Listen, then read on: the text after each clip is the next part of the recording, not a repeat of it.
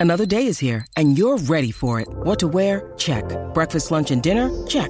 Planning for what's next and how to save for it? That's where Bank of America can help. For your financial to-dos, Bank of America has experts ready to help get you closer to your goals. Get started at one of our local financial centers or 24-7 in our mobile banking app. Find a location near you at bankofamerica.com slash talk to us. What would you like the power to do? Mobile banking requires downloading the app and is only available for select devices. Message and data rates may apply. Bank of America and a member FDIC. Welcome, music lovers, to the Song Lyrics Meaning podcast, and today we'll be decoding the nuances in Mr. Brightside by The Killers.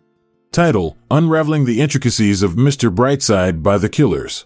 Introduction Released in 2003, Mr. Brightside quickly became a breakout hit for American rock band The Killers and remains one of their most iconic songs to date. Penned by Brandon Flowers and Dave Keuning, this debut single from their album Hot Fuss, 2004, has garnered immense popularity worldwide, achieving remarkable chart success and critical acclaim over the years. Verse 1.